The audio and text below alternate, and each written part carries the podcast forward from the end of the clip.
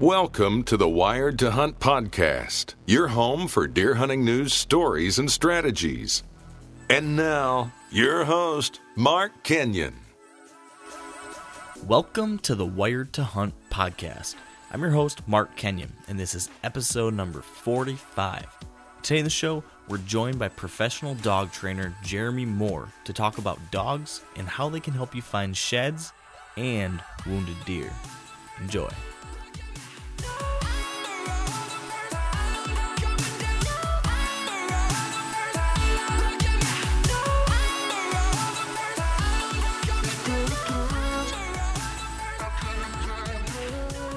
All right, welcome to another edition of the Wired to Hunt podcast. And today, Dan, myself, and our guest are talking dogs.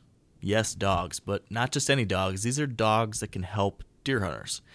And our guest today, Jeremy Moore, is an expert on this topic since he is a dog trainer and founder of Dogbone, which is a company that creates products to help you train your own dog to find shed antlers or track wounded game. And I'm hoping that today Jeremy can share with us some tips for training our own dogs, whether it is to find sheds or wounded game, and then also give us some tips for utilizing game tracking dogs that maybe aren't our own. So, that all said, though, before we get into the nitty gritty today, Dan, what's going on over there in Iowa?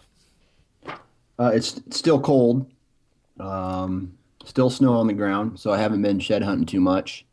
Um, my wife is still super pregnant and it's good. and good. she's thir- she's 30 weeks along now, so right in the middle of turkey season is when our boy's going to be born. Other than that, um, you know, preparing for the western hunt, starting to buy ge- all the gear I need.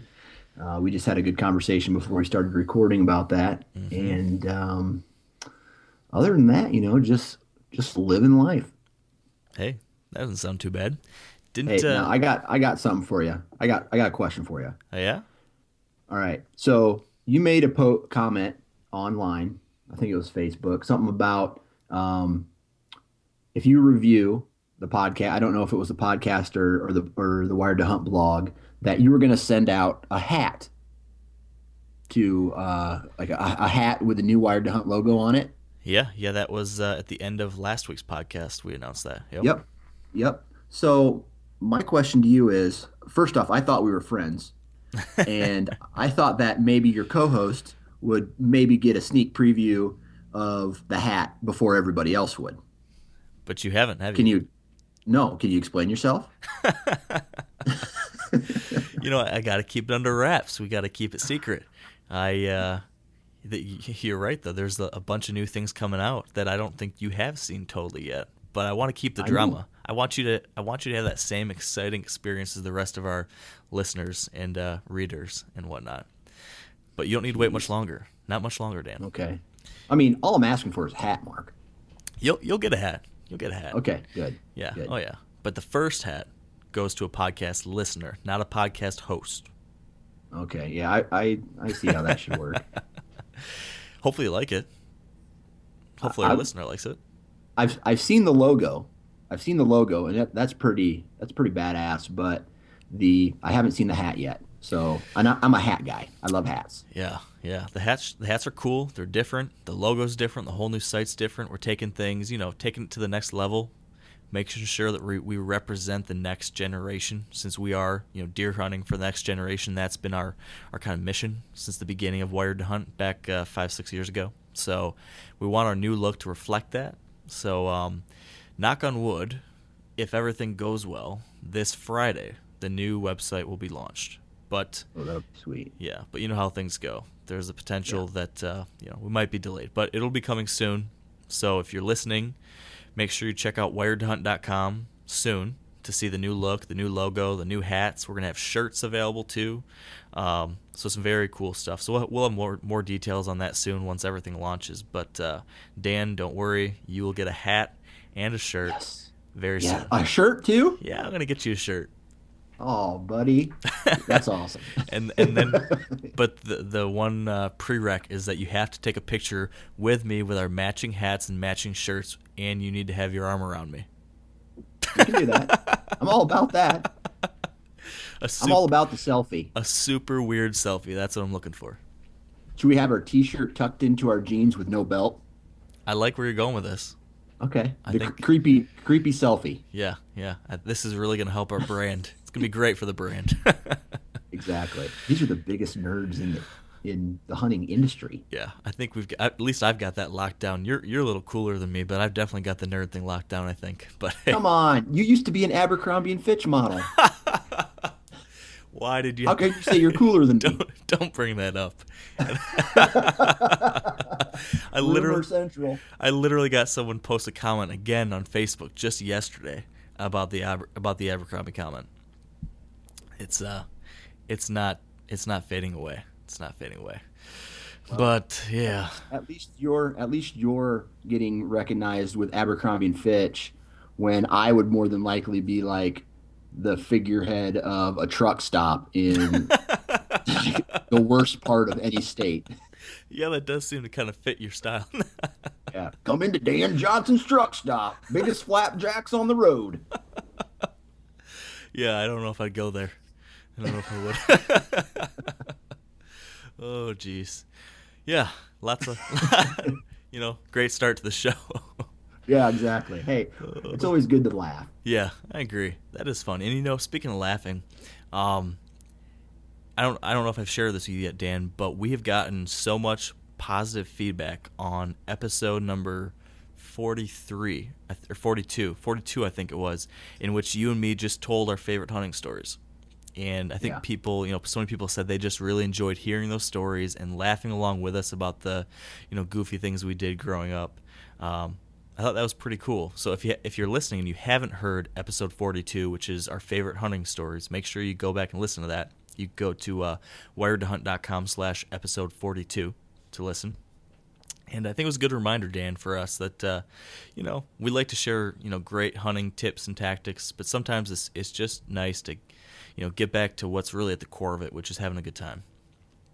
Yeah, we'll have to do another one of those uh, coming up because uh, the when it comes to stories, I know me and you have a lot, and we just scratched the tip of the iceberg on on funny stories. Oh yeah, absolutely. There's plenty more where those come from. So, That's like right. you said, we'll have to dive into that one sometime in the future. Lots of speaking of that, just lots of cool things coming down the line. We've got some great uh, podcasts coming up here related to shed hunting, since we're getting a shed hunting season, and then after that, we're gonna have some experts gonna talk about habitat management and food plots and different ideas that we can tackle in the spring. Um, and then, man, a whole slew of different exciting things this summer. So I'm really excited about what's to come on the podcast this year. We're working hard to make sure that this is going to be even better than our first year on the podcast. So I think, uh, Dan, you and me, we're going to be busy. Yep, the sophomore album is always the hardest. That's true. I don't want to be a one hit wonder. Nope, we don't want to. No, absolutely Not not. So today, Dan, we're we're talking about dogs. You don't have a dog, though, do you? Uh, I beg to differ, Mark. Uh, I do have dog? actually have. I have a seven-year-old Maltese. Well, it got married into the family, but uh, my wife has a Maltese, and um, I'm going to ask uh, our, our guest today if uh, I could possibly train an old dog to do new tricks. It's a good question. It's a And very if a. Maltese, if a Maltese has the shed hunting genetic, Isn't the Maltese like the little tiny lap dog with long hair? that's correct. Uh, and don't forget annoying too. It's Is an annoying dog. So are you and your Maltese, is she he or she typically like on the front seat of your pickup when you're driving around town with a big buck in the back? Uh, no. Um, oh, how do I explain my dog? My dog is high maintenance. It's a diva. Um, its bark is always worse than its bite. So far, And, so far, uh, your dog seems to perfectly reflect you. Yeah, a diva. Yeah, exactly. yeah, except my dog wants di- like if my dog was a person, it would be it would buy it would buy its clothing based on brand brand name. You know, it wouldn't care about oh I I uh, I wear Gucci or I wear Prada or that that's that's my dog. Would it wear It's a- it's Abercrombie just- and Fitch? A bred. You know, I think Abercrombie and Fitch would be a step down for my dog. You're probably right. No offense, Mark. No, of course. She's, she's seven taken. years. She's seven years old times seven, so forty nine year old. So probably into some like Ann uh, Taylor or something like that. Ann Taylor. well, that just proves how much we know about fashion. If we think Ann Taylor is high end, that's like in every shopping mall in America. I think my mom wears Ann Taylor. I, I don't know what I'm talking about. I don't either. Let's let's just start talking. Let's get this guy on the phone. yeah, we should talk about something we know a little bit about, which is which is deer. so yeah, Jeremy is a cool guy. I've actually talked to him a decent bit over the past maybe three or four years because I got a dog to train to to help me try to find some sheds. And so Jeremy was pretty helpful in me figuring that whole process out. But I want to have him share all those great insights with, with you and with everybody else. And he's also you got some great insights to developing a tracking dog, a blood tracking or game tracking dog. So that's something pretty cool that I'm really interested in too. So Yeah, I needed one of those this year. yeah, you and me both. I need. I hired two, where I got two, and Yeah. didn't, didn't help this time. But I, uh, well, yeah, I, I've got all sorts of stories on that too. I've actually had, you know, not this past year, but 2013. I had my buck six year was found with the help of a tracking dog. This year, um, my dad's buck was found with the help of a tracking dog, and yeah, so I've had two so far. So that's pretty cool. I'm definitely convinced of it. So I guess let's let's just get the expert on the line because you and me we're gonna go around circles here if we don't do that. Yeah, talk about fashion for a while. Yeah, let's no more Ann Taylor. Let's get let's get let's get Jeremy on the line. All right, here with us on the show is Jeremy Moore. Welcome to the show, Jeremy. Hey, thanks for having us, guys. Yeah, we're uh, me and Dan were just talking about the fact that um, somehow just before you got on the line, we got kind of distracted and started talking about women's fashion, and that wasn't a good topic for us. So we're excited to. I was just saying, boy, that brought made you think of me. I was just, boy, thanks. yeah, no. We thought that you would you would give us a good reason to stop talking about that. So Sure, sure. So I'll we're- distract you on that. yeah, please do. We're we're looking forward to picking your brain about everything related to deer dogs. You know, dogs that can help us find antlers, dogs that can help us find um, wounded game, find our deer. Um, but before we dive into the million questions that me and Dan have, you know, for the listeners that maybe aren't familiar with you or your company, can you give us a brief introduction to to who you are, your background, and then to what your company Dogbone is, is all about? Sure, sure. Yeah, um, you know, obviously we we've got this company and it's called Dogbone and and it's the brand is is built around the idea of tools um, that have been then kind of created out of a little bit of a demand as far as stuff that will help us um, ultimately train our dogs to be like you said we're, we're kind of dubbing the idea of a deer dog. It really started out with um, it started out with the shed dog aspect of things. And and just to give you an idea of my personal background my my background is not not anything formal with dogs. It's it's actually I've, I've got a degree in construction management.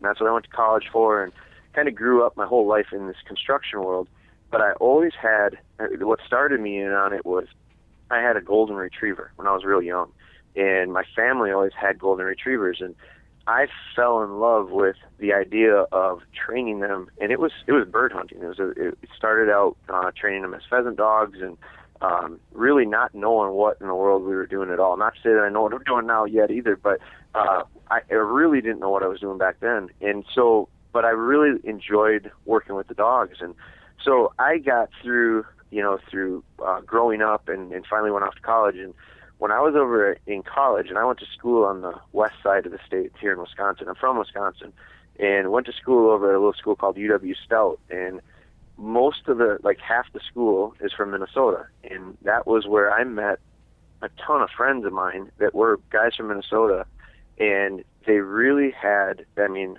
I'm telling you, they were duck hunters. They, these guys were duck hunters and goose hunters, and they knew their bird hunting, and I really at that point was introduced to it kind of more formally and loved it. I loved doing it, but what I really loved about it was the dog work. And and so I kind of that's really where I got kind of I'm going to say a little more serious when it comes to the dog training stuff.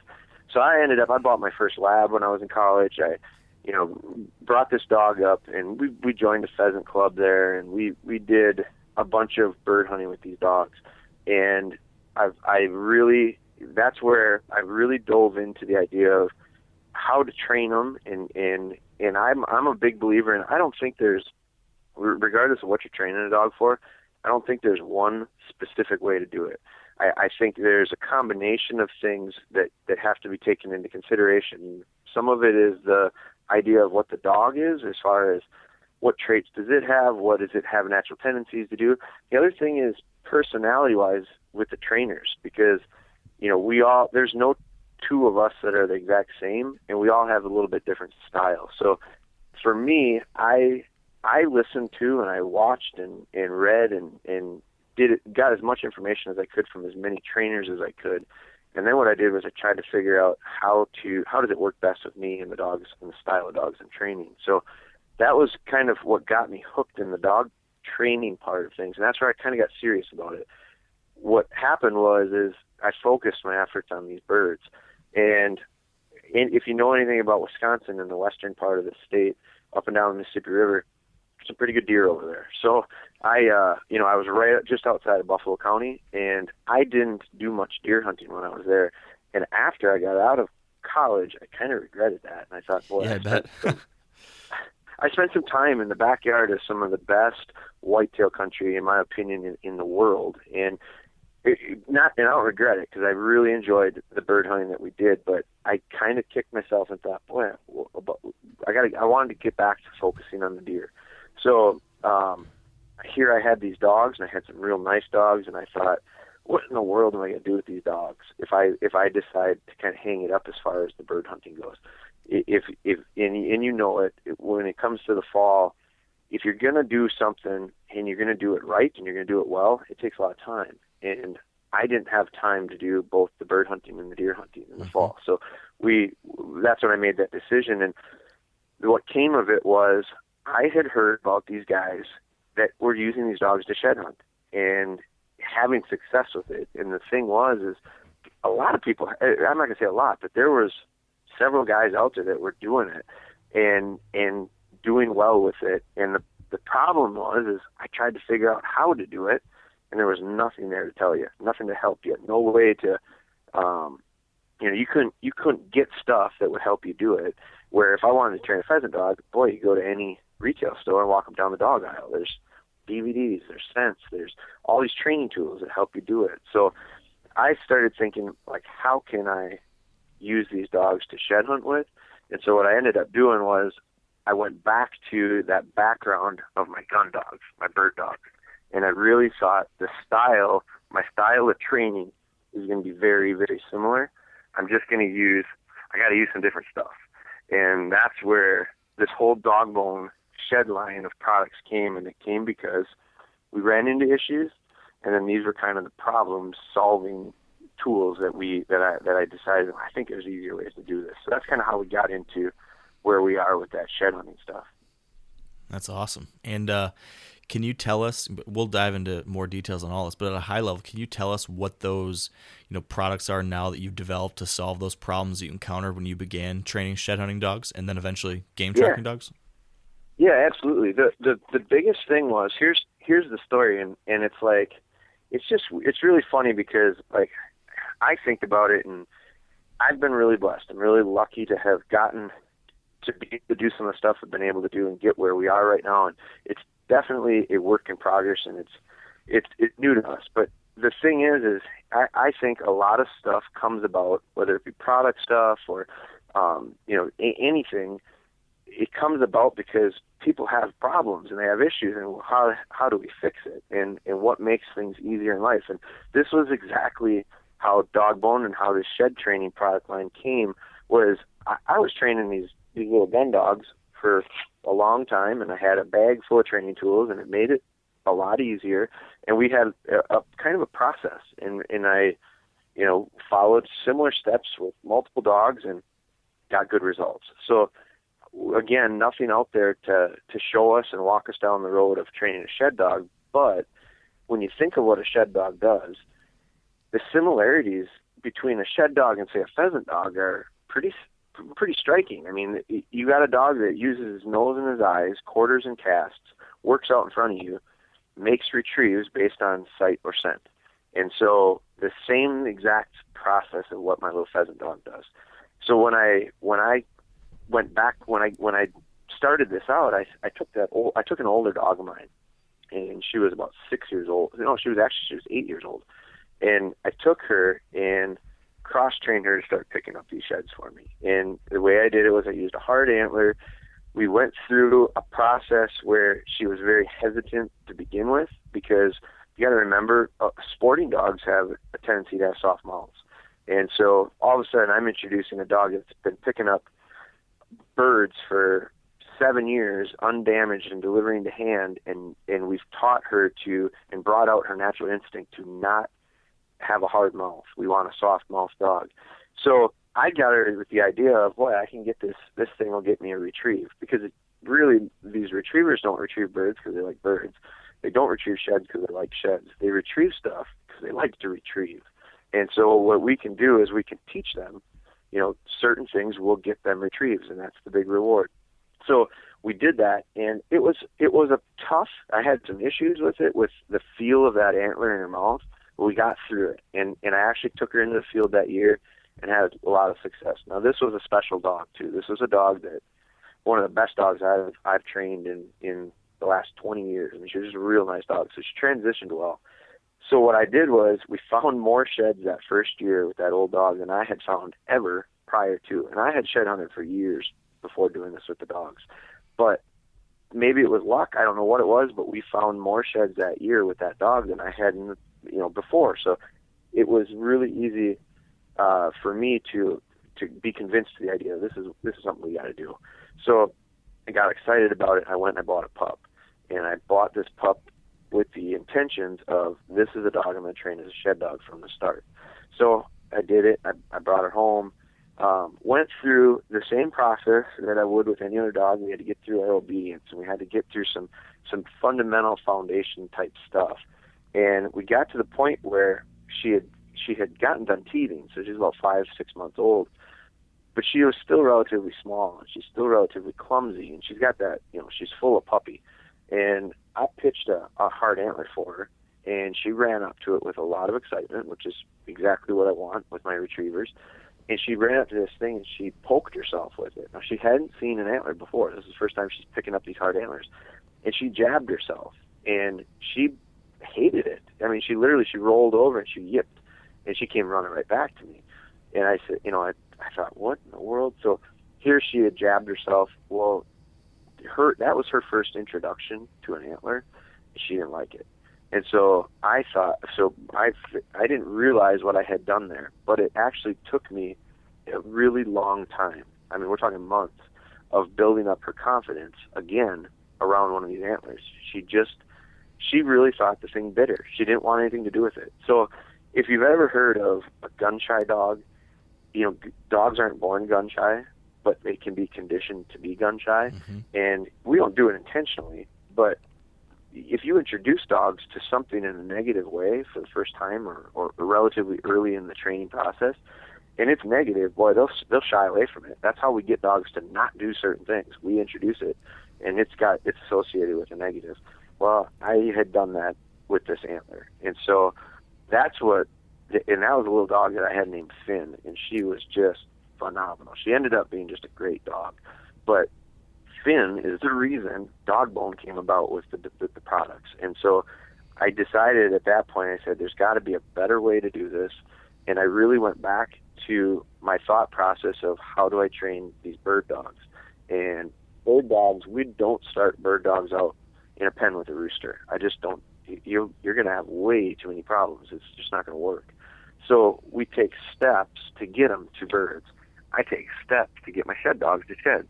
So we came out with a training dummy that's soft. It's relatively soft. It's flexible. It won't. It. I don't have the risk of a dog having that negative introduction to the shape of an antler and to the feel of an antler.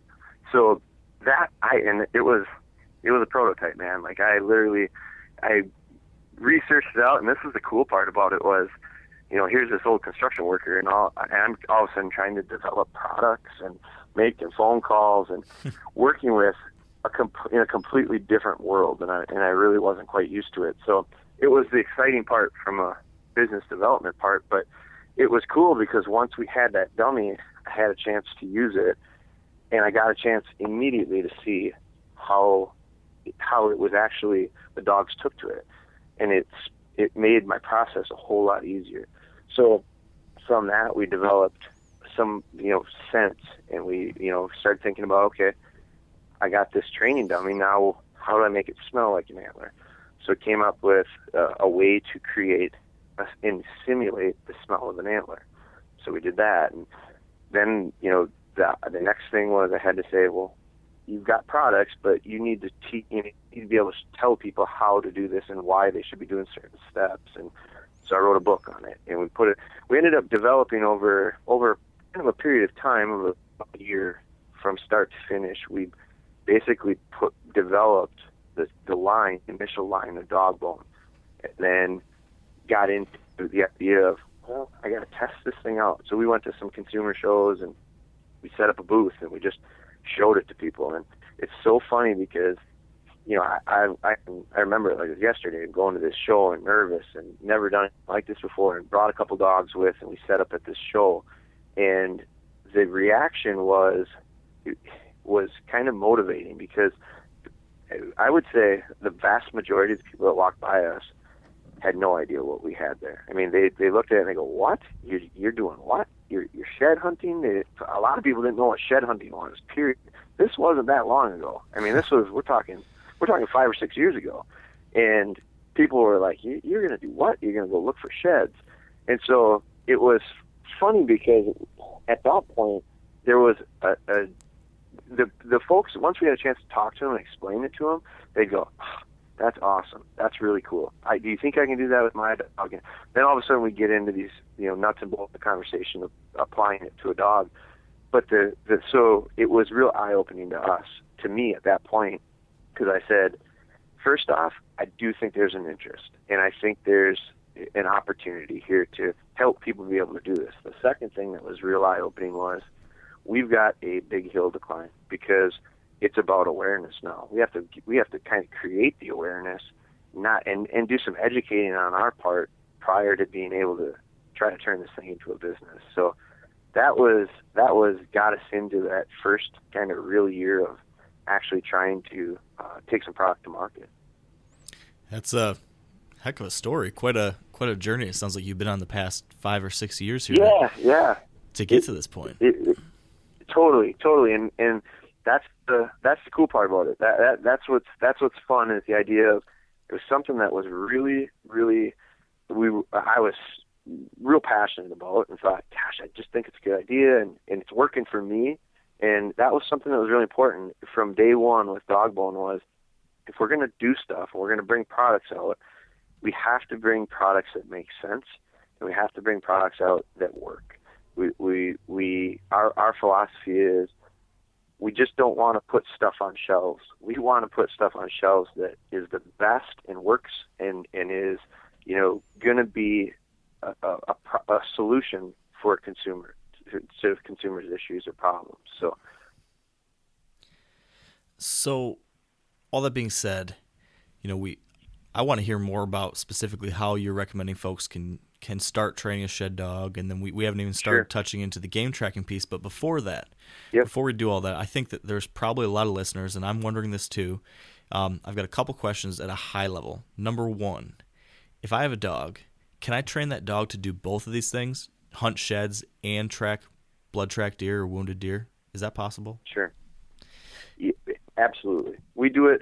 We do it with I train a lim- I train I train dogs every year for clients. Um, I train my own personal dogs and clients' dogs.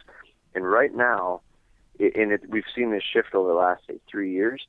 I would say nine out of ten dogs that I'm going to train these days are doing both, and that's at a minimum, because because tracking and shed hunting are two different skill sets, but the, this, there's a lot of similarities there as well. And so, when I say that as a minimum, what what I mean is we're going to track with the same dog that we're going to shed hunt with, but a lot of these dogs that I'm training and a lot of the dogs that are out there are also going to be bird dogs and gun dogs. You're going to use them in the fall to bird hunt with. You're going to use them in a duck blind. You're going to use them flushing flushing pheasants. I've got one right now that we're shed hunting with, tracking we're doing upland and waterfowl. I had some really nice little duck shoots over her this last fall. She's about a year and a half old right now, so this fall was her first fall in the woods. Uh, we shot some wood ducks over her. We shot some dove over her. We picked we picked sheds with her last spring already. We tracked with her this fall. That same dog I'm using as a we, we actually there's a school here locally that we take her in and we work with kids that have autism and cognitive disabilities, and we're also starting in on a pro on a project right now, working that same dog, kind of a flagship dog here, and we're going to use her to kind of set uh, up a, a system or a, some type of a program where we're going to work with her as a service dog for PTSD soldiers. So we are talking a lot of stuff with the same dog, and part of the reason is is I want to show the versatility. I want to show that you do not have to say I can't do more than just one thing with my dog. It, they are so capable of doing more than one thing, and they can do a lot of stuff.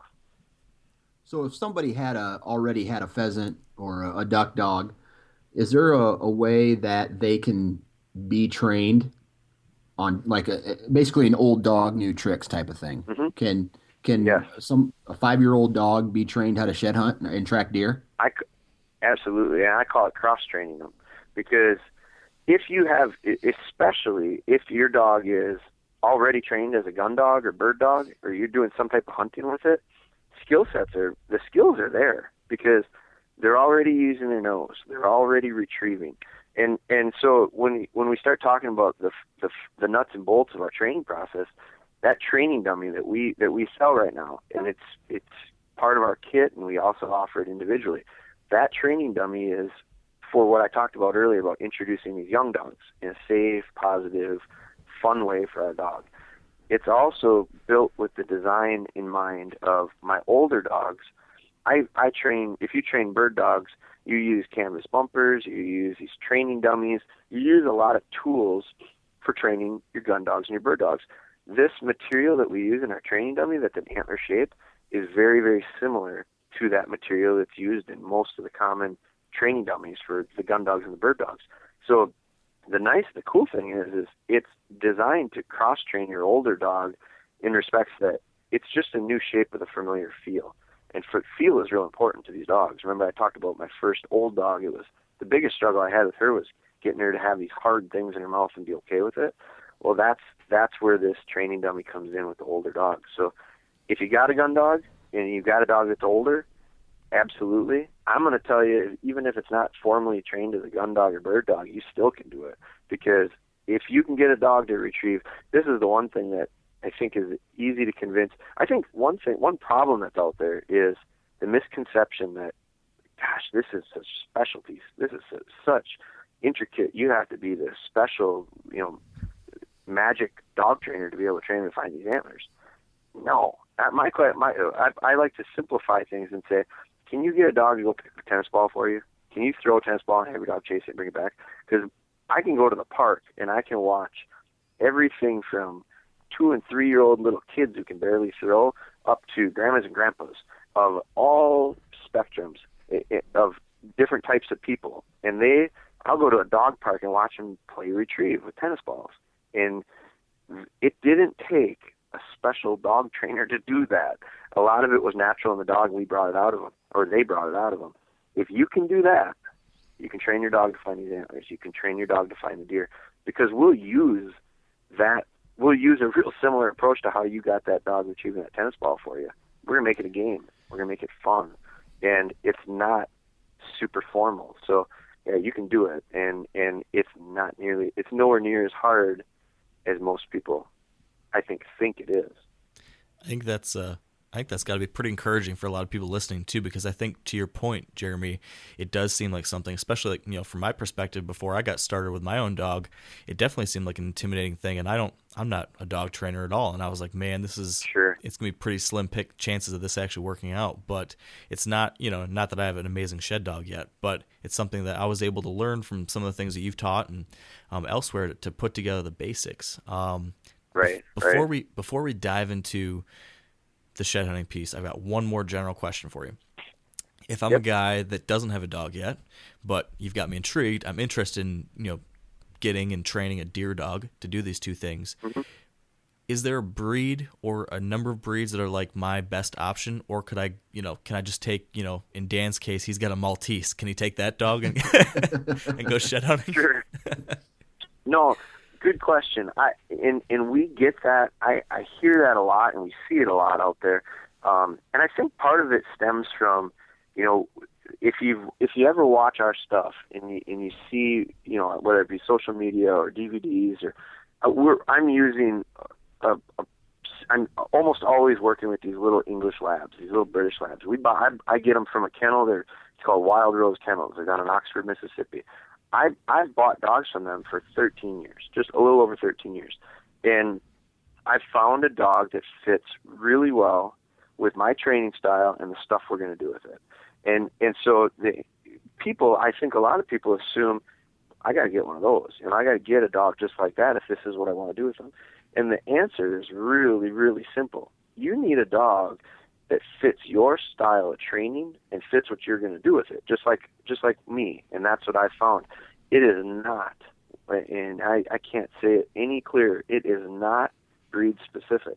I know guys who do this with shepherds, beagles, spaniels, pointing dogs. Um, I've had I've seen pit bulls and had people bring them to some of our shows.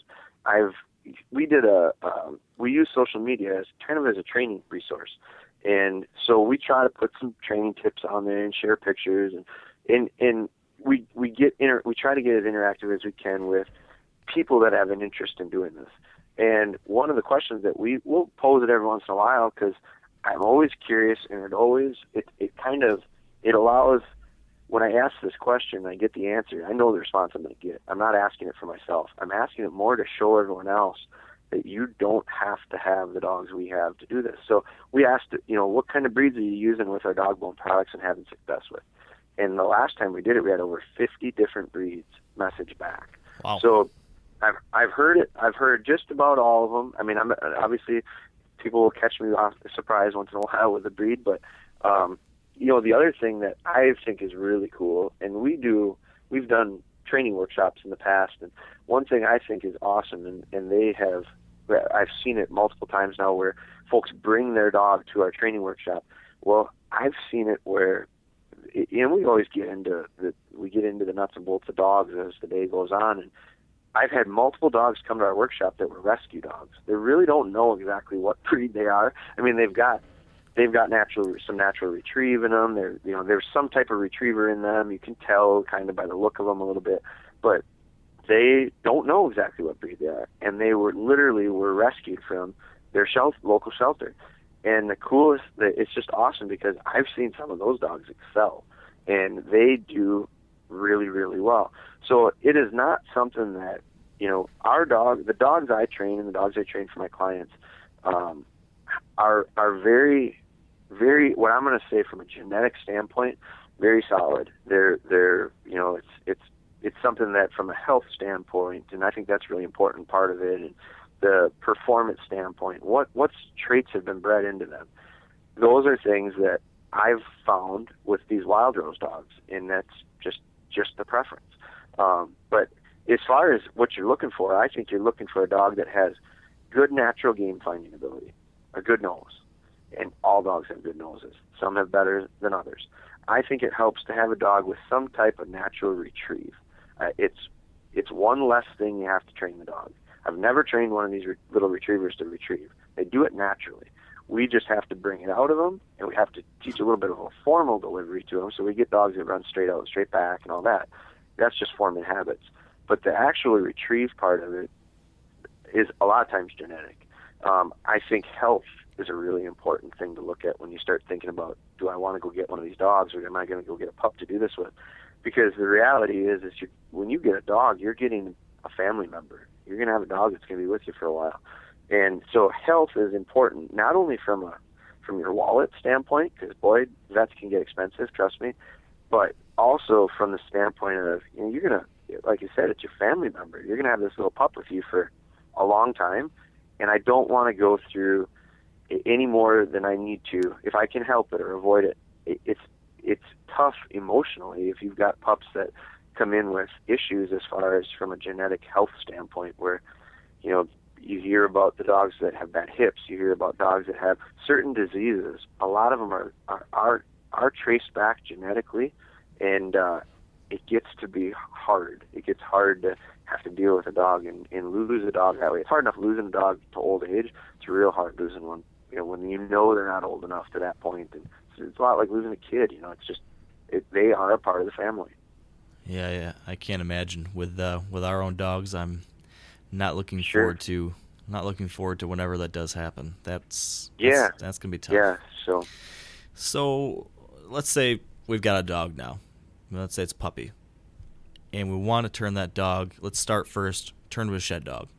How do we start? What's the training pro? As much as you can share in a couple minutes, you know how does how do we start Yeah. that training process? Three three steps. Okay, here's here's we'll give you the old Cliff Note version. Here's here is what I think, and this is where I emphasize the idea of don't complicate this. This is not something that needs to be. I've had so many people uh, through seminars, and um, well, we do a lot of them. We go around and we, we we talk about the training process, and we jam it into an hour, and and we cover a whole lot of stuff in an hour. But when we do that, I, what's really satisfying to me is I hear it a lot. People will come up after and go, "Oh, I love that seminar. It was really good." And I go, oh, "I'm really happy you say that." You know, obviously it makes me feel good to hear that. But I'll I'll, I'll ask them, "What did you like about it? You know, what did you what did you feel like was the most important part?" And so the thing that that that kind of helps to steer me to try to make it better the next time.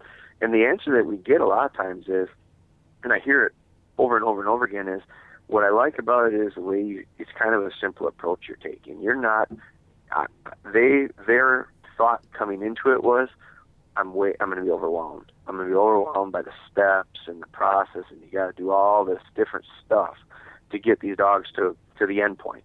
And he's and and what I hear a lot is I like your approach because it's relatively simple, and we we tr- we try to do that on purpose. So when we break it down, I break it down into three main parts, and there's lots of little little parts in between, but there's a couple things that are important to understand. Dogs learn by incremental training. So all we're going to do when we start training these dogs is we're going to start imprinting things, and then we're going to build off of that. You can't go with a dog. You can't go from A to Z. You cannot speed train dogs, and I, I, I dig in my heels when it comes to that because I hear a lot of folks say, "Oh, you know, how long should this be taking? How many weeks do I work on this? At what months do I do this?" There is no set. There's no answer to that. You can't. I don't believe that you can send a dog away for a three month program and have it come back at at this point in training. But if you send it for six months, it comes back at this training. That's I don't buy into that because no two dogs develop the same way, and our training process it, it they kind of set the pace of the training. So and there's certain things that dogs will be able to do at certain ages, and they can't do it prior, whether it be physical or mental. They just can't do it. So what we try to do is okay, three major steps of a shed dog. The first thing is the shape of the antler. We have to have that dog understand that that shape is going to get them a reward. It's going to get them a treat. It's going to get them the treats for my dogs are rewards or retrieves. That's the ultimate reward. So shape is first. We're going to add scent to it second. We got to get this dog. It's going to use his eyes, and we're going to start out with the eyes, and it's going to be visual. It's going to be very easy. It's going to be we're going to build off of that success. Then we're going to start adding some scent to it and start making it smell like a shed. And you know the big thing is is that we see is folks get in a rush and they go, oh, I'll throw it for a couple of days and the dog will bring it back to me and then I'll hide it in a 40 acre field and see if I can find it. You just set your dog up to fail. Don't do it. Don't do it. So get, but you're gonna eventually be able to hide that in a 40 acre field and the dog will find it. But we'll take these little baby steps in between. So shape first, scent second, and eventually we're going to get to the feel, the hard antler. So when you look at it from that, when you look at when you explain it to someone that way, they go, "Oh, that makes sense." You know, that makes sense. And I think I don't think that's so intimidating. But now what I got to say is, now that process might take months, might take a year, might take weeks. Totally depends on your dog. Totally depends on where they are as far as their age. And the the first and foremost thing when it comes to training a shed dog is this: it it's it's the same whether it's a shed dog, a tracking dog, a drug dog, a bomb dog, a police dog.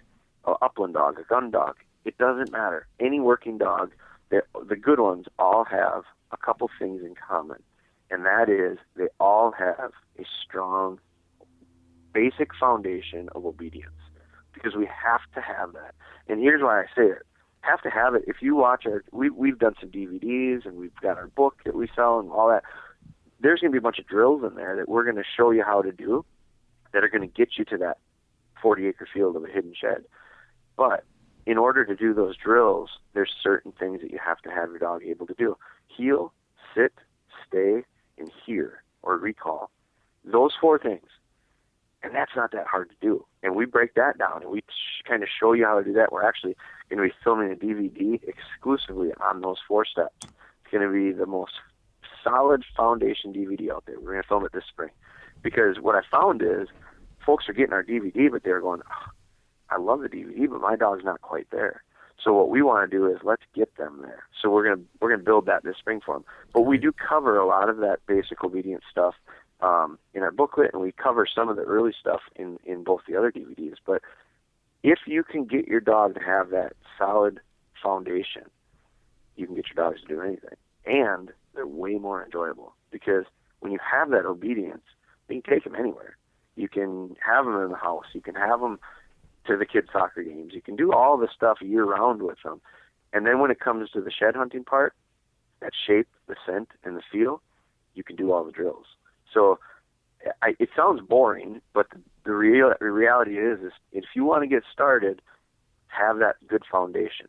And so if you got an older dog, people ask all the time, is it is it tougher to do it with an old dog or a pup? I don't think it's harder one way or the other. I think you have advantages of doing it one way or the other. If you got a puppy, you don't have any bad habits. You, you relatively few. You've got kind of a blank slate there to work with. What you can do is start out right away putting in good habits. The bad part about the puppies are you have to build that foundation that heel sit stay in here. You got to do all that stuff before you get into a lot of the real fun stuff, what people think is the fun stuff. So it takes a little bit while. It takes a little while to do it with those young pups. The nice part about the old dog is they most of the time they have that foundation. So if there's a listener here that's got a dog at home and they go, "Oh, my dog knows how to heel, sit, stay, and come when I call it," you get right to the fun stuff. So that one, you're going to like that one a lot more because it's now you get into the good stuff. You get into the shape, you get into the scent, you get into the feel.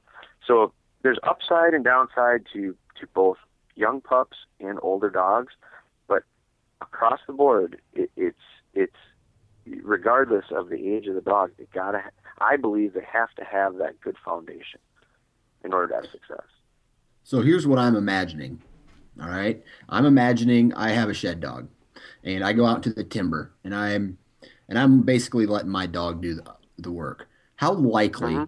is it that you clean up, you clean house? Obviously, you have to have the sheds on your property to find sheds. Yeah. But yep. are these are these dogs? If you know, say it's a, an average to a good dog, are they going out and finding every shed on on the property, or are they are they missing some because the scent's worn off of the antler over time, or give us kind of like a realistic scenario of what's happening when you go out with one of these dogs.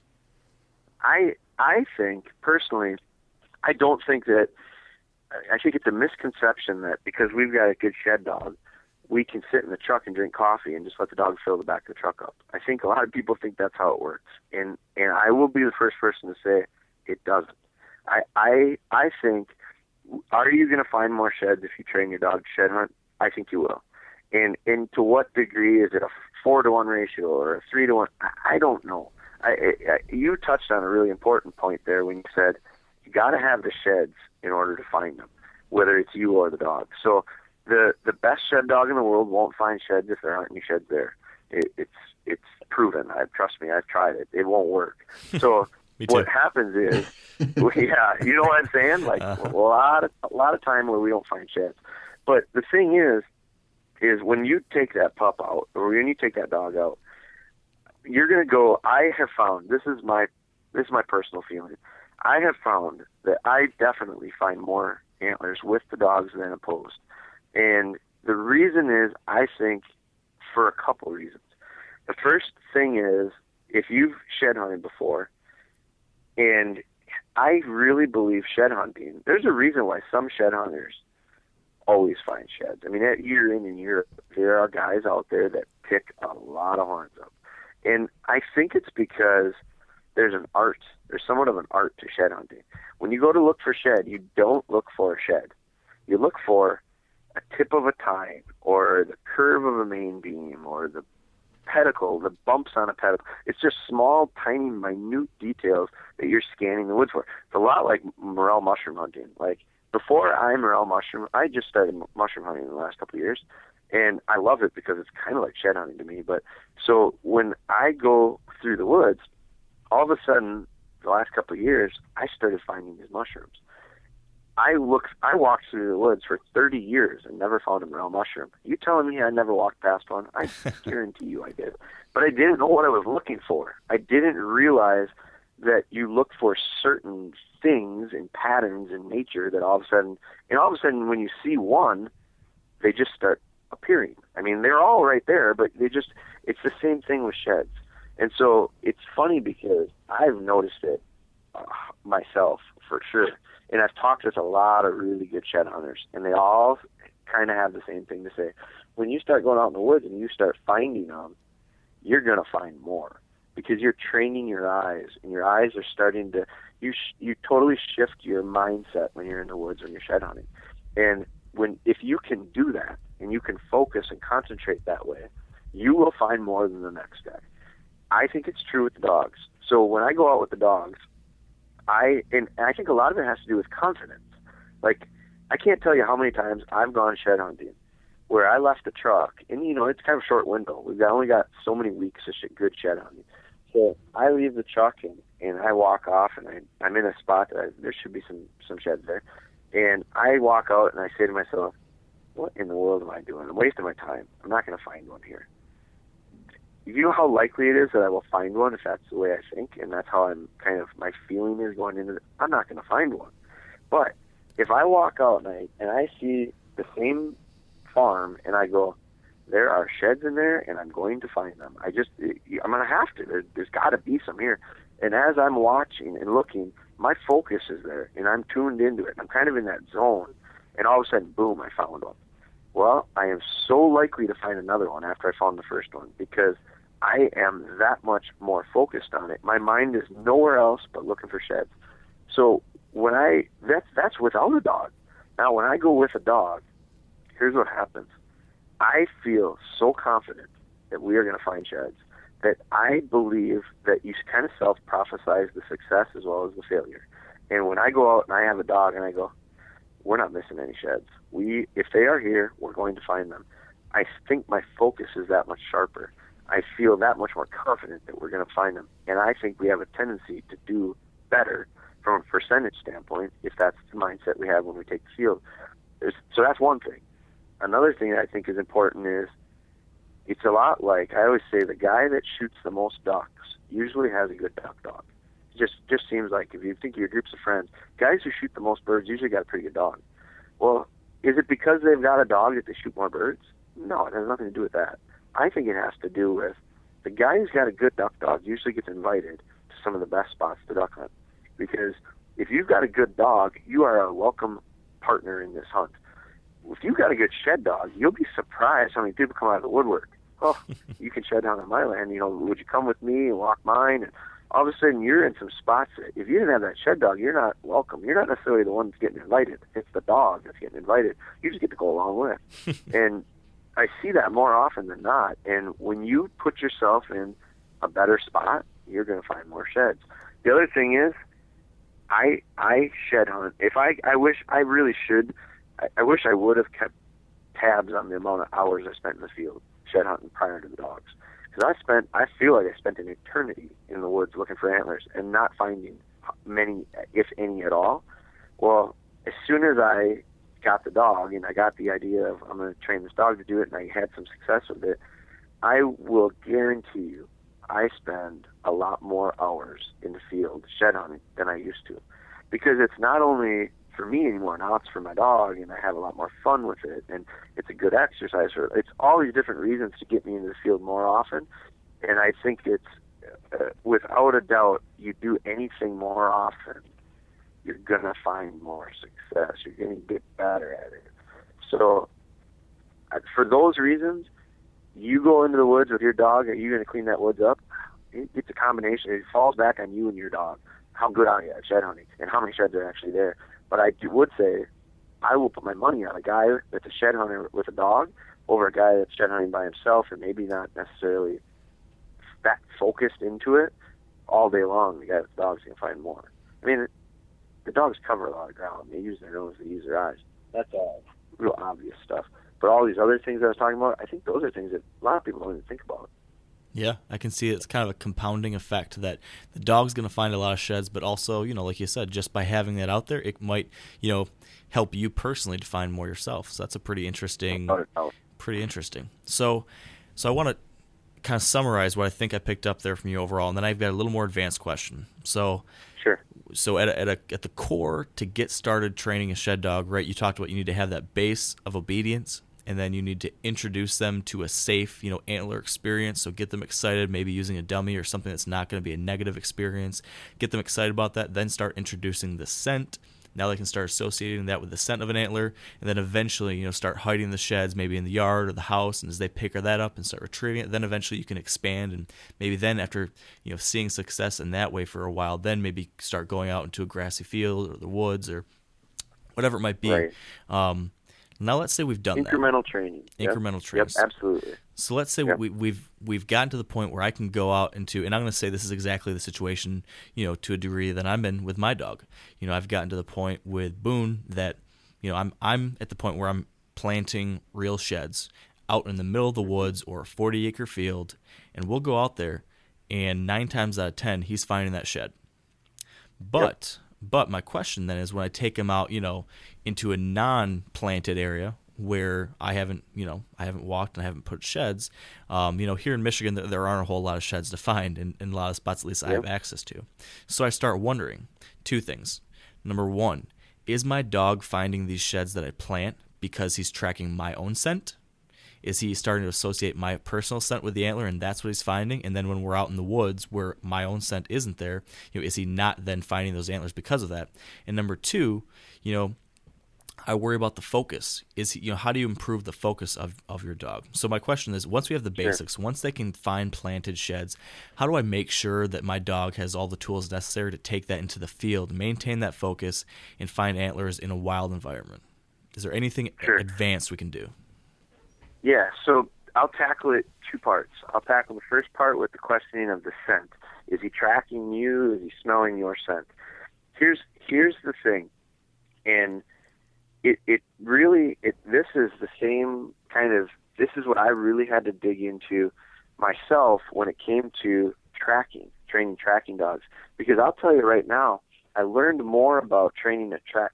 I learned the most uh, about training tracking dogs from a cop that trained canine unit dogs in New York City. Had nothing to, he, he he has nothing to do with formally deer hunting or deer tracking. Doesn't track for deer at all with his dogs, but he uses shepherd dogs and he trains them to track criminals. And he'll train them to track criminals through the streets in New York based off of dead skin cells. I mean, uh, unbelievable scenting in terrible, in incredibly difficult scenting conditions, and he has success with his dogs. And and so I met this guy at a deer show. I met him at the ATA show actually a couple of years ago, and I learned so much from him about how dogs process scent. And so that helped me with my training for tracking. So when I after realizing that, boy, it really opened up my eyes to scenting in general. So when we start talking about training dogs to find shed antlers, when we start training dogs to tr- find birds or anything based on a scent element. Here's what we got to understand dogs don't smell like we smell. Dogs' noses don't work the way our noses work. Dogs smell in layers, and dogs have the ability to separate scent. And so what we do is I walk in, say, here's here's an example. I walk into the kitchen, and Steph is making pea soup here at my house. So when I walk in, I smell pea soup. And when I bring my dog into the same room, the dog smells. First of all, their sense of smell is just super. It's so acute. It's unbelievable. I mean, it's like hundreds and hundreds of thousands of times what we can smell. So everything is intense. Well, when that dog walks into that kitchen, it doesn't smell pea soup. It smells peas, it smells carrots, it smells salt, it smells pepper, it smells celery. It smells every single ingredient in that soup, and it can separate those scents. So when you start thinking about how our dogs smell, you know, when we train, I've got a training bag, and I've got a bunch of stuff in the training bag. And the thing about scent is everything smells. When you walk across the grass, not only do we leave scent off of our boots or shoes, not only are there skin cells coming off of us, not only does whatever we touched prior to that get deposited into that area, when you bend over grass, you break the grass. Well, that creates a different scent than non-broken grass. When there's ground that's disturbed, freshly disturbed ground smells different than non. These are all scent clues for dogs. But they, you gotta remember, they process this stuff constantly all day long. So they're they're sorting through scents, all like we're sorting through visually, just through life. I mean, the thing about it, like, here's another scenario: a drug dog or a bomb dog. When a drug dog, eh, eh, I, I've seen this done, where they'll take a bag of dope, they'll put it, they'll wrap it up in plastic, they'll tape it. I mean, they tape this thing tight, airtight. Then they'll take it and they'll put it in a vehicle's gas tank, and they'll float it in that gas tank. And then what they do is they just drive that car past a drug dog, and the drug dog alerts. How in the world wow. does that dog? How is it able to go through all of that stuff and still be able to pick out the scent of that dope and be able to alert to it? Well, the answer is simple. That dog smells everything in in layers and sorts them all out. And so when it comes to you training with your dog in the field, if you put antlers out there. First off, I think it's important to be using shed antlers. Don't use cutoffs. Because here's here's the thing about now we're going to get into the science of what smells on a shed. So bone smells. Bone has scent to it, and you'll see it, especially with young dogs. Young dogs will pick up bones and they'll bring them back to you. Don't discourage that. Praise them for it. Tell them how good they are. Pick that bone up and throw it when they're not watching, and walk away from it. But the thing is, is if you trained your dog to find antlers, antler is a bone. And when your dogs smell bones, bones have the same scent as your antler. So the ant, so the the bone's got scent to it, and it always will. It'll never lose it. It'll never lose that. It's always going to have scent. But when you've got antlers that are fresh dropped or this year's drops, they have other elements that are going to be pretty strong. That when calcification takes place and the antler separates from the deer's head, there's blood there. I mean, we've seen it in the snow where a shed lay and there's blood all over where the deer bleeds for a little bit.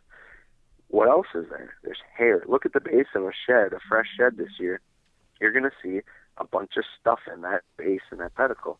That's all got scent for our dog. So when you start, if a guy, if if if guys or gals are using cutoffs, cut off antlers, you got the shape, you got the scent of the bone, but you cut off what I'm going to say is the majority of a fresh shed's scent. So don't don't use cutoffs. Use real sheds. Use fresh sheds if you can. The other thing is is we don't want to be cutting it because when you if you ever cut an antler, I mean you've cut cut antlers off before. What does it smell like? It reeks mm-hmm. like burnt hair. I mean it's just it's awful. Well, if I can smell that, remember how strong my dog's nose is? If I can smell that, my dog will smell it too. And so what you're doing is not only are you eliminating the real scent, but you're creating a scent that's not natural to a shed antler. So when we're training our dogs, we're trying to introduce all these scent clues, and these scent clues are part of the puzzle that equals the reward. So when we train, is our scent going to get on it? And I don't try, I don't intentionally try to put my scent on it, but I don't waste my time trying to eliminate it because here's here's the reality: you will not be able to. You're not going to if if as soon as you eliminate the scent and then you put it back in your training bag and touch it again, you just put scent on it. So the scent, your scent's always going to be there, but the antler scent is always going to be there as well. And if we enhance the antler scent with our training scents, that means there's all sorts of layers there for our dogs to be able to pick up on. The repetition of that is going to teach that dog that all of these scents lead me to this. When you start peeling some of those layers off, when you get into the into the field where there isn't antlers that have never been touched before, the scent that is still on that antler as long as you trained it that way, that scent was there when you were training as well. So we just peeled a couple layers of scent off, but there's still familiar scents from your training that are there. So you know, I've had I've I've heard guys say, "Well, just wear rubber gloves."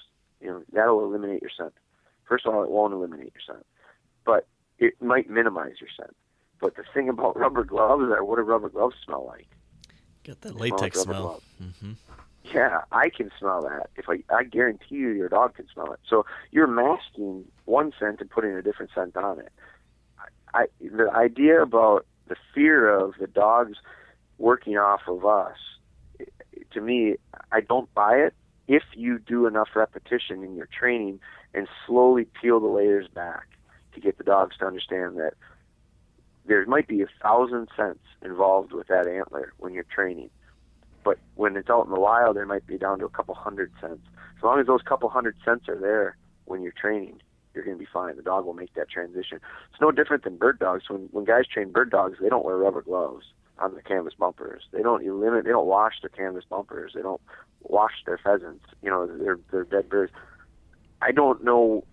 I think the the problem with that idea was because guys just weren't really thinking about how dogs process scent and how they truly are using their nose to pick up clues. And when you explain it like that, it, it does make a lot of sense, and uh, that's good to know.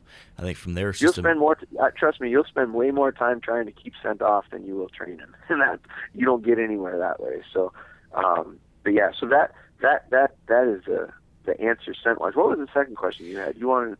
It was just uh, you know, is there any way to improve a dog's focus, or is that just inherent and genetic? You know, sure. some dogs are just sure. going to be, you know, that when they go out there in the field, they have a mission and they're on it, and some dogs will just, you know, no. be into it for a half hour, an hour, and then they'll kind of fade off. Is there any way to improve that?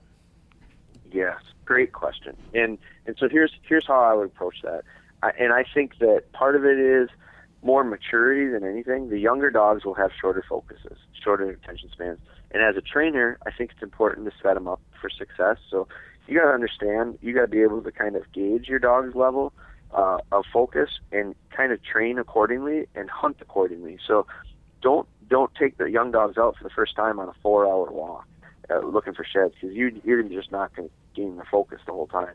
What you want to do is start out with real short walks and and as successful as can be. And here's how I like to keep their focus in, and we we see it. It's kind of like you know, it goes up and down as as the hunt goes on. But the best way that I found is when we get out, I, I'm going to take a little shed antler with me and just put it in my pocket. And you know, we've been training and we've had these dogs picking these up, and they understand. And you get out, and a 15, 20, 30 minute lesson is a lot for most dogs. So when we train, we train in relatively short increments. But when I get out in the field, I'm going to put a little shed in the back pocket. And as we get working, if my if in, in this comes back to reading your dog, if you read in your dog that the dog is losing focus and kind of tuning itself back out, that's the time where you want to use this little shed to your advantage. So I'll pitch that shed and I'll just circle the pup downwind. And I'll let the dog get downwind of it, and all of a sudden I'll give it its little hunt command. Uh, we say find it. So I'll say find it, find it, find it, find it. And when it hears me, when my dog hears me say find it, something's going to be found. They know that because we've trained that into them. So they start using that nose, and they start getting that excitement, and you read their body language, and the tail gets going, the ears get going, and all of a sudden they get downwind. They find that little antler for you, and they bring it back, and you love them up and tell them how good they are. Now watch the focus for the next 10, 15, 20 minutes. They're all of a sudden they're hey, there is going to be another one of these. There's another. This is what we're here for. It's kind of that reminder. So use it as often or as as few times as needed, but you kind of got to gauge that on on how you read your dog, and so that is that is the best way I've found to keep these dogs focused. First off, short lessons and short hunts, uh, especially early on, and then as things get going and we get into these, keep them excited about it. The other thing is the other thing is is and I I laugh because it's it's so true. Some guy told me this. I wish I had come up with it, but it, it wasn't my idea. But I, I use it all the time. What I don't know what it is, but when we're shed hunting and we see a shed antler, what is our first reaction? like my my reaction is I sprint to that antler. Like I run to it because I don't know why, but I'm so excited. I got to get to it. I got to pick it up. The reality is that shed's not going anywhere. It's not like it's going to run off on you. So I have to really focus and say, don't run and pick this thing up.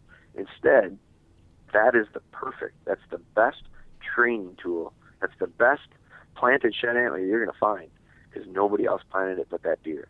So now use it as use it to your advantage. Get your do the exact same thing. Get the dog downwind of it. You saw it, set the dog up for success, and watch as your dog's confidence builds after you find a couple like that.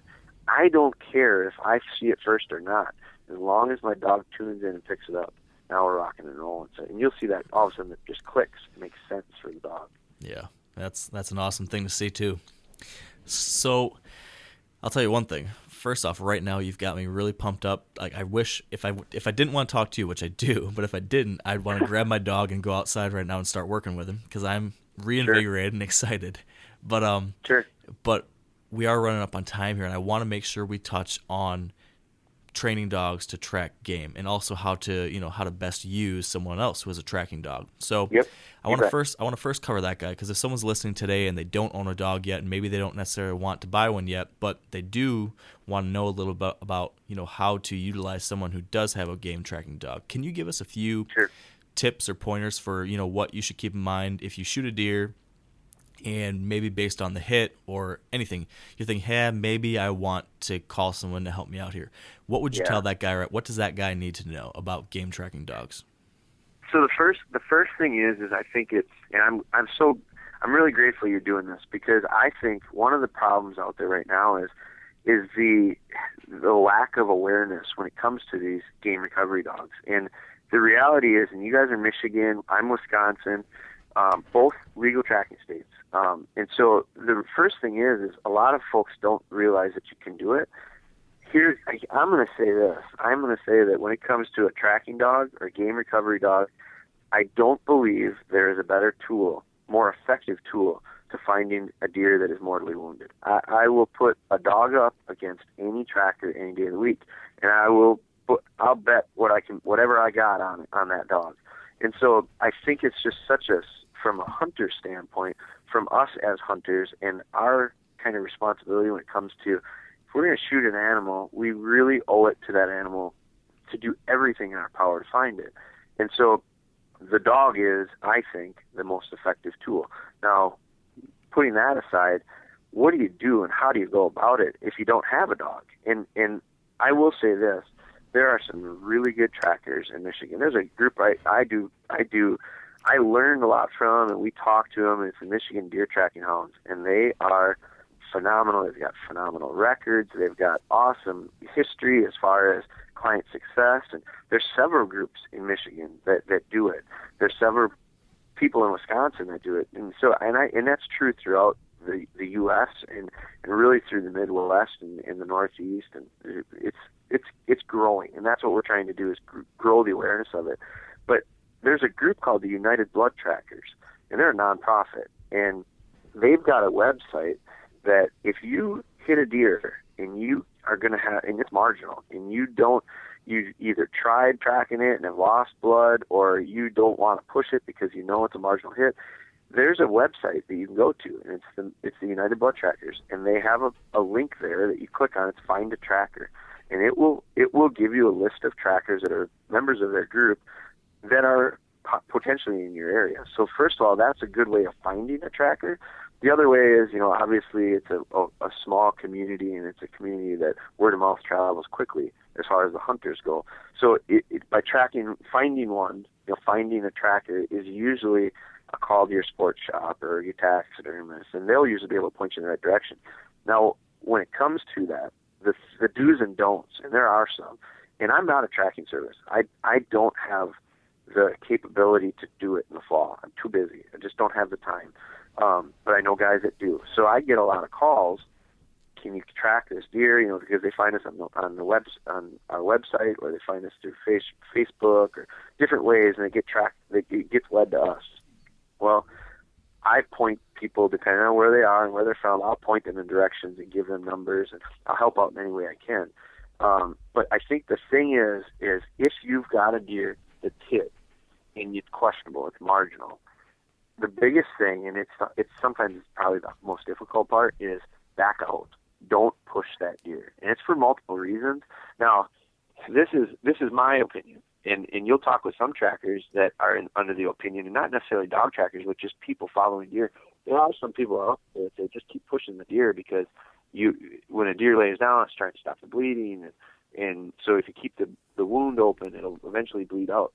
I'm against that, and the reason is is because I've seen deer do incredible things when they're mortally wounded, mortally wounded or non-mortally wounded. I've seen deer do incredible things with adrenaline fueling them, and when we track them and push them and bump them, that adrenaline, that that deer's desire for survival is unrivaled. So I don't want to push them. And the other reason is, is 99% of the time with myself and with other people, you're limited with maybe the acreage that you can go.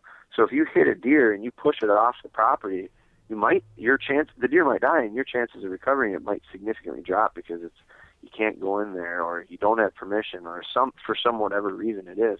So I'm going to say the biggest thing is back out and try to get a hold of a tracker as quickly as possible you've got a couple of things working against you time and potentially weather. So people, you know, it, people always get fearful of rain, and the reality of it, rain, as long as it's not a gully washer, rain's not bad for a track. Rain brings the scent out for our dogs. So especially a light rain. So don't I don't get so worried But when I say the weather. I mean if you're going to get a huge gully washer, if you're going to have uh, a dry, bony day and it's real windy, that's tough on, on scenting conditions for our dog. So the biggest thing is I want to get a get a hold of a guy as quick as possible so that they can see if it's a scheduling thing and it'll work for them. But the other thing is is we don't want to go in and we don't want to contaminate that trail because it will significantly decrease your likelihood of finding it. If you go in and disturb everything, it just makes it so much harder on our dogs. So you know, a good tracking dog is a good problem solver. They're like if they were people, they make real good cops. Like they'd go in there and they would look at this scene and they'd find all these little clues, and that would help them follow that trail. It's all scent clues. And so, uh, you know, obviously for us, sometimes there's visual clues to these deer. Well, for our dogs, the scent is always going to be there. So, don't disturb it. Don't don't try not to contaminate the line and then get out of there as quick as possible so you don't push it. Don't. It's a lot nicer to track a deer a quarter mile than three miles. You know, so uh, don't push them and, and uh, get a hold of a tractor as quick as possible. So what is the what is the dog actually um, actually smelling? Because um, myself and Mark both lost deer last year and mm-hmm. I called up a, uh, a couple trackers, and I wasn't able to um, get one in my area in in, um, in a clo- in a I guess a, a, decent amount of time. But sure. uh, is it? I I've been told it's actually the blood. I've been told there's a gland in their foot that will extract a scent when it's wounded. Could could you clarify that? Sure, sure. So so when it's what is the dog actually smelling is I believe it's a whole bunch of stuff. It, when it comes to a track, when it comes to following a wounded deer. So there are there are multiple scent clues that are real easy to distinguish, real easy to call out from from a deer from a science standpoint. So blood smells, blood's got scent, but the reality is, is and, and a lot of people think, oh, you, you know, your dog's just tracking on blood. Here's the thing: if there's blood, you don't need a dog because if there's blood, someone will be able to follow it. It's when you lose blood that you don't that you need the dog to come in. So blood is a scent part of a scent clue. It, but the thing about blood is when blood rolls off when blood rolls off of an animal, it rolls across the hide. Well, when it rolls across the hide, scent is created by bacteria. And so when it, when the blood rolls off, blood's got scent to it. No doubt about it. It's got an iron smell. Like to us, it would be like an irony smell based on what what it's made up and the science of it. But when it rolls across hide, it picks up bacteria from that hide. That creates scent. So there's there's scent clues. Hair itself smells. There's scent in there. There's bacteria on hair that has scent to it. That's part of the clues. Um, when you talk about that gland in between the hooves, it's an interdigital gland. Each deer has one. Every deer's got one. And the thing about the interdigital gland is it's a lot like a person's f- fingerprints. So we all have our own unique fingerprint. No two people have the same one. No deer has the same scent. They all smell their own unique way, and it's and it's crazy to think this, but my your your dog, my dog, trackers dogs noses are so sensitive they can they can separate the individual deer scents. So when a dog goes on a track, the re- reason I say that is when a dog goes on a track, a lot of the times it's 12, 16, 24 hours later. Without a doubt, there are other deer that will cross that track, and and they create. We do it. We train for it, and we create these distractions intentionally. But what we're doing is we're teaching our dogs that they're going to have to sift through these distractions, and they're going to have to focus on that that older track that was created by that specific deer. That specific deer has its own scent. It comes out of that interdigital gland. So that's that's part of it. A wounded animal puts off a scent that, that a non-wounded animal does not does not put off, and it comes from adrenaline. I mentioned adrenaline earlier. How adrenaline can be the worst enemy because it can push a deer so far and it can give them so much strength and it just it's unbelievable what you know how it is when you get pumped up and boy, that adrenaline can really make you do things that you didn't think you could do. Well, same is true with these deer. The thing about adrenaline is, is it smells. It's not we can't smell it, but our dogs can. So when there's adrenaline laying on the ground, that's a scent clue that this is the right trail. When when a deer runs through the woods, it kicks up the ground. Sometimes we can visually track it that way. Well, when it, I mentioned it earlier, when that ground is freshly disturbed, it's a scent there's scent associated with it. When branches get broken and twigs get snapped, there's scent that's created that is not there if it weren't broken. Those are all scent clues that are part of this track for our dog. And so in our training, we try to expose them to as much of that as possible. Um, but it, there's so many, there's only so many ways, there's only so many things we can do to do that in training. So once we get to that point, we get these dogs following these cold tracks and these, these simulated trails well, I really believe the best way to get a dog to understand the the end game in this whole tracking thing is to, by, by putting them on tracks. I have to put them on deer track on, on actual tracking jobs so that they can take all the pieces and put them together. And each track or trailing job is going to be a little bit different. They're all going to have a little bit different scents, and so experience is, in my opinion, the only true way to finish out a dog. I won't let young dogs go on marginal hits. I, I won't do it because my fear is that we're not going to have success. If we don't find that deer, my dog looks at me and goes, wait a minute, you told me there was something here because every time we do this drill, we find something at the end, I get the reward, you praise me, all this. You told me it was going to be here, and if we don't find it, my dog's going to look at me and go, ah, I don't know if he's uh, when he tells me, I don't know if it's gonna if it's true or not. I don't want my dog calling BS on me. So what I'll do is with a young dog, I'm gonna take and when I say young dog, I mean the first season or two of tracks. I'm gonna start out with the ones that the guy comes in and he goes, I saw the deer tip over. I double lunged it. It went 75 yards. It fell over. Perfect. Now I'm going to take that young dog, and it's going to be easy. But the thing is, is it's going to be successful. And I'm a big believer in when it comes to training dogs, I think you have to have success in your lessons because you can kill a dog's spirit if you set them up to fail.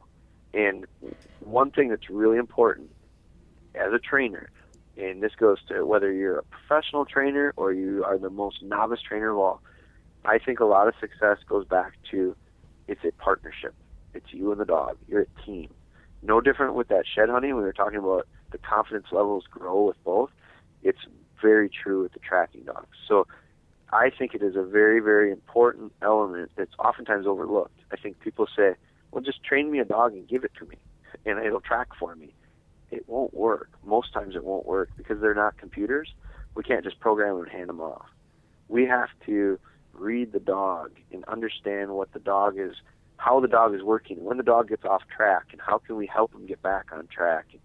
We're definitely a team when it comes to a tracking dog and a tracker. Um, and I think that's really important.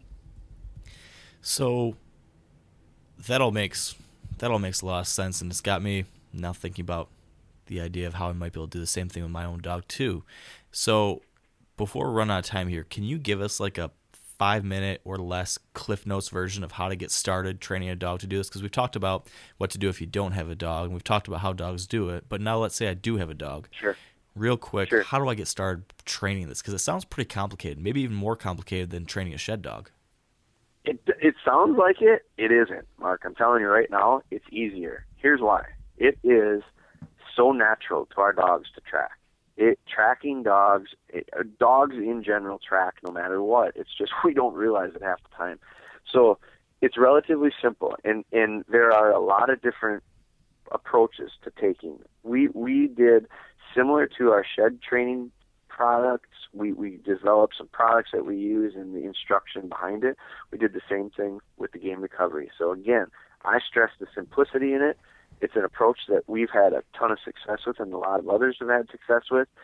It's it's what we do is I try to simulate as much of those scents that we just talked about. I try to simulate them in our process.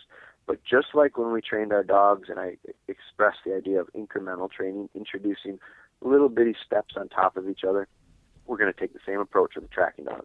So I like to start them out young if I can, and I'll start them out with simply a liver drag. It's a it's by using an actual liver. And it, this takes a little bit of thinking because you're going to want to save a liver from the season prior. If you can't get a deer liver, you can use a beef liver. I think it will work. I prefer a venison liver, but what we do is we simply do these little drags, these little straight drags, and and we've got these little puppies, and it's really just a game of predator prey. It's natural tapping into that predator prey with these dogs. It's a game of I'm going to chase this thing down and I'm going to catch it. And when I get to the end of it, there's going to be something good for me. And so I simply start laying. I start. I have one person hold on to the pup, and I'll drag the line, and I'll let the pup go. And the little pup just chases it down and catches it. You know, they think they caught it. And so the thing is, is they're running this line, and they're. I know because of the way a dog smells, he's bringing that scent in, and he's starting to understand that this is what it smells like when I run to the end of this thing and catch this thing. Well, do that a couple times, and then all of a sudden have the pup inside the house and lay the drag in the same spot and put the pup down and watch what the pup does. Pup just puts its nose to the ground and all of a sudden off he goes and he does the exact same thing that he did the last couple times and he finds this little liver at the end. And I, the reason we use liver is because it's a scent that is associated with a wounded animal, but it's also a very sweet smell. And for whatever reason, these dogs love it. I mean, they they really really like it. So when they get to the end of it, I'll let them lick on it a little bit. I don't want them to eat it or anything, but I'll let them lick on it a little bit. Then I put it back in the Ziploc bag and into the freezer it goes. So I'll do that a couple times. Then we just slowly start adding some distance to it. We start adding a few turns in, um, you know, 90 degree turns. Watch the little pups; they run right through the 90 because they just don't understand that there's a turn coming up. They outrun their nose. But then all of a sudden, that natural dog tracking in the dog comes out. They all of a sudden start circling back in, and they get back into the air, area, and off they go. And we can we can set this up by using the wind to our advantage. And and this is all the thinking about it prior to doing it. Make it so that the dog's kind of quartering into the wind, and all of a sudden it finishes straight into downwind, you know, right into it because it's going to help the dog along. And so I emphasize the idea of we're training the dog, we're not testing them. We're just trying to add small layers to it. So we go through that process, then we start adding in some hair, we start using some hides. Uh, we start. I make a scent myself so that you don't. I, I've got a freezer in my garage right now that I, I warn people don't look into it because there's a lot of stuff in there that you will want to see. It's it's that's um, people always said what's the hardest part about training these tracking dogs? I truly believe the hardest part about training a tracking dog is getting the stuff you need to do it at certain times of the year. I'm not big on road kills in August. I mean, it's just not something I like doing. So what I do is I've got freezers full of this stuff. I process it myself. We naturally preserve it. We do a bunch of stuff to simulate the best we can a lot of the variety of scents. It's not just blood. It's a bunch of other stuff that's mixed into it, and we make it into a scent. And then we preserve it so it's got some shelf life, and it's got an opportunity where you can take it in your house, set it on the table, and your wife or your mom and your girlfriend will look at it and go, no big deal, and they'll walk right past it. Now, if that was a vial of blood, you're out of there, man. It's not going to work. So, True. I I think the hardest part is getting the stuff you need, and that's what we've tried to do with putting together this kit, and then we also have you know the various parts and pieces that you can get because there's certain things you're going to run out of. You're going to need more scent. You're going to need a second piece of hide to be to act as the reward. And so you're going to want one that you're going to lay a scent trail with. You're going to want one at the end. So we offer all that stuff so that you can get it, and then you know we explain more in depth on the on the process um, in the booklet and then in the DVD. But it's it's funny because once uh, we what you just said, so many people think, wow, that sounds really complicated.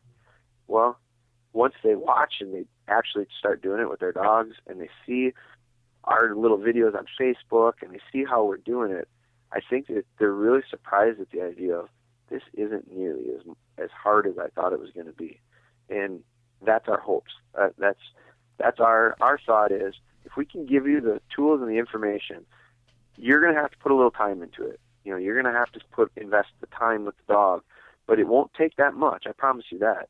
And if you're able to do that, I would be willing to bet your chances of recovering deer are greater than if you did.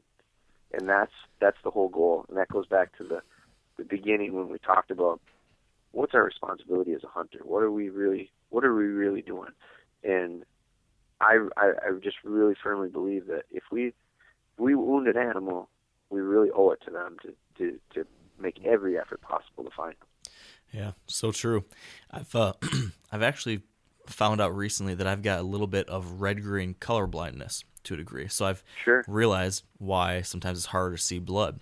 And you bet. And that's developed a need for me that I really do think I need to start uh, training my dog or utilizing a tracking dog more to help me with that process because I think that is a is even more critical for the 20% of men out there that have that type of color blindness. So it's another Absolutely. reason why I'm thinking that it's something I really need to look into. So you've got me very intrigued and um, really interested in adding to my dog's training regimen. Um, sure. But uh, all that said, we are we've taken a lot of your time, Jeremy, and Dan actually had to drop off the line, but he and I both really really appreciated you joining us here for the for this conversation. This has been great. I I thank you for having us, and, and I thank you for doing this stuff because, like I said earlier, this type of awareness I think is what's really important. Uh, uh, you know, because it's something that it, it's first of all it's fun, and second of all there's a lot of upside to it. So for for I appreciate you you willing to to listen to me jabber for as long as I did, but uh, I, I, had a great time and you guys made it easy. So yeah, absolutely. Now, if anyone out there who's listening wants to learn more about you or pick up your you know your different products for shed hunting and game tracking, where can they go? Uh, best the best place is probably our website, which is dogbonehunter.com. Um, there, there they can see all of our stuff and get links to different retailers and different places that carry it. And it's also a nice, it's an easy way to link to some of our social media stuff. And our social media stuff, we treat it, I, I try to treat it more as a training resource than anything. And, and the nice part about it is it's free and it's pretty interactive. So it's, it's one of those things where we can post a training tip or a training video. We can get some back and forth with different people that are maybe doing the same thing and having a little bit of uh, issue with this or that. And we can kind of get conversation going that way. So, um, dogbonehunter.com would be probably the best place to get started. Perfect. Well, we'll make sure to link to that in the show notes for this episode, and um, I'll cool. be sure to be heading there too, and, and, probably picking up a few more resources to help myself out. So, Jeremy, Sounds thank you, thank you so much. We really appreciate the time. Thank you. I appreciate it. All right, have a good one. All right. Well, that is going to do it for us today on the podcast. And what an awesome interview. Whether you have a dog or not, I hope you learned something new today that can help you in the future. And I know I certainly did. And I'm pretty pumped to get my dog Boone out there in the woods to start looking for sheds soon. That said, to close things out, as we discussed at the beginning of the show, we do have a giveaway winner to announce. And to be eligible for that giveaway, all you had to do was leave a review on iTunes between the time last episode came out and now. And many of you did, so thank you for that. And the winner, as we mentioned, will be getting a brand new, our brand new redesigned Wired Hunt hat. And they'll be the first person to get one of those. So that's kind of cool. And that winner is iTunes username Brandon Bowhunter. Congratulations, Brandon Bowhunter. And here's what Brandon had to say in his review. This podcast is what I look forward to every Wednesday. You guys have absolutely outdone any other hunting related podcast out there. The amount of information that you guys pack into a one hour show is awesome. As a CNC machinist, I'm not able to read at work, but I am allowed to have headphones in. And as a deer bum, your show feeds my needs all year long. Thank you, Mark and Dan, for the great shows. Keep up the great work. Good work, I should say. And thank you, Brandon. We really appreciate that. And love to hear from a fellow deer bum that's enjoying the show and just so glad that we can help you make it through the long day at work, too. And when you hear this, make sure to hop on the Wired Hunt Facebook page and send us a message with your address, and we'll get that hat in the mail ASAP. And I also want to give a shout out to iTunes user Jay Wuck, who headlined his review simply by saying, Dan has a very respectable beard. I kind of get a kick out of that. I can't deny it, but that's pretty funny. Although, you know, let's be honest, it's really my beard that's in need of a self esteem boost. So uh, come on, guys, help me out on that. Uh, continuing on, for show notes and links from today's show, please visit wiredhunt.com slash episode 45. And of course, we also want to thank all our partners who have helped keep this podcast on the air. So, big thank you to Sitka Gear, Trophy Ridge, Bear Archery, Redneck Blinds, Carbon Express Arrows, Huntsoft, Lacrosse Boots, Big and J Long Range Attractants, and the Whitetail Institute of North America. And finally, thank you so much for joining us today. If you have a dog, I hope you've been inspired to transfer him or her into a deer dog. And if not, you know, maybe this episode will get you infected with a little bit of puppy fever. Either way, tune back in next week for another great show. And as always, stay wired to hunt.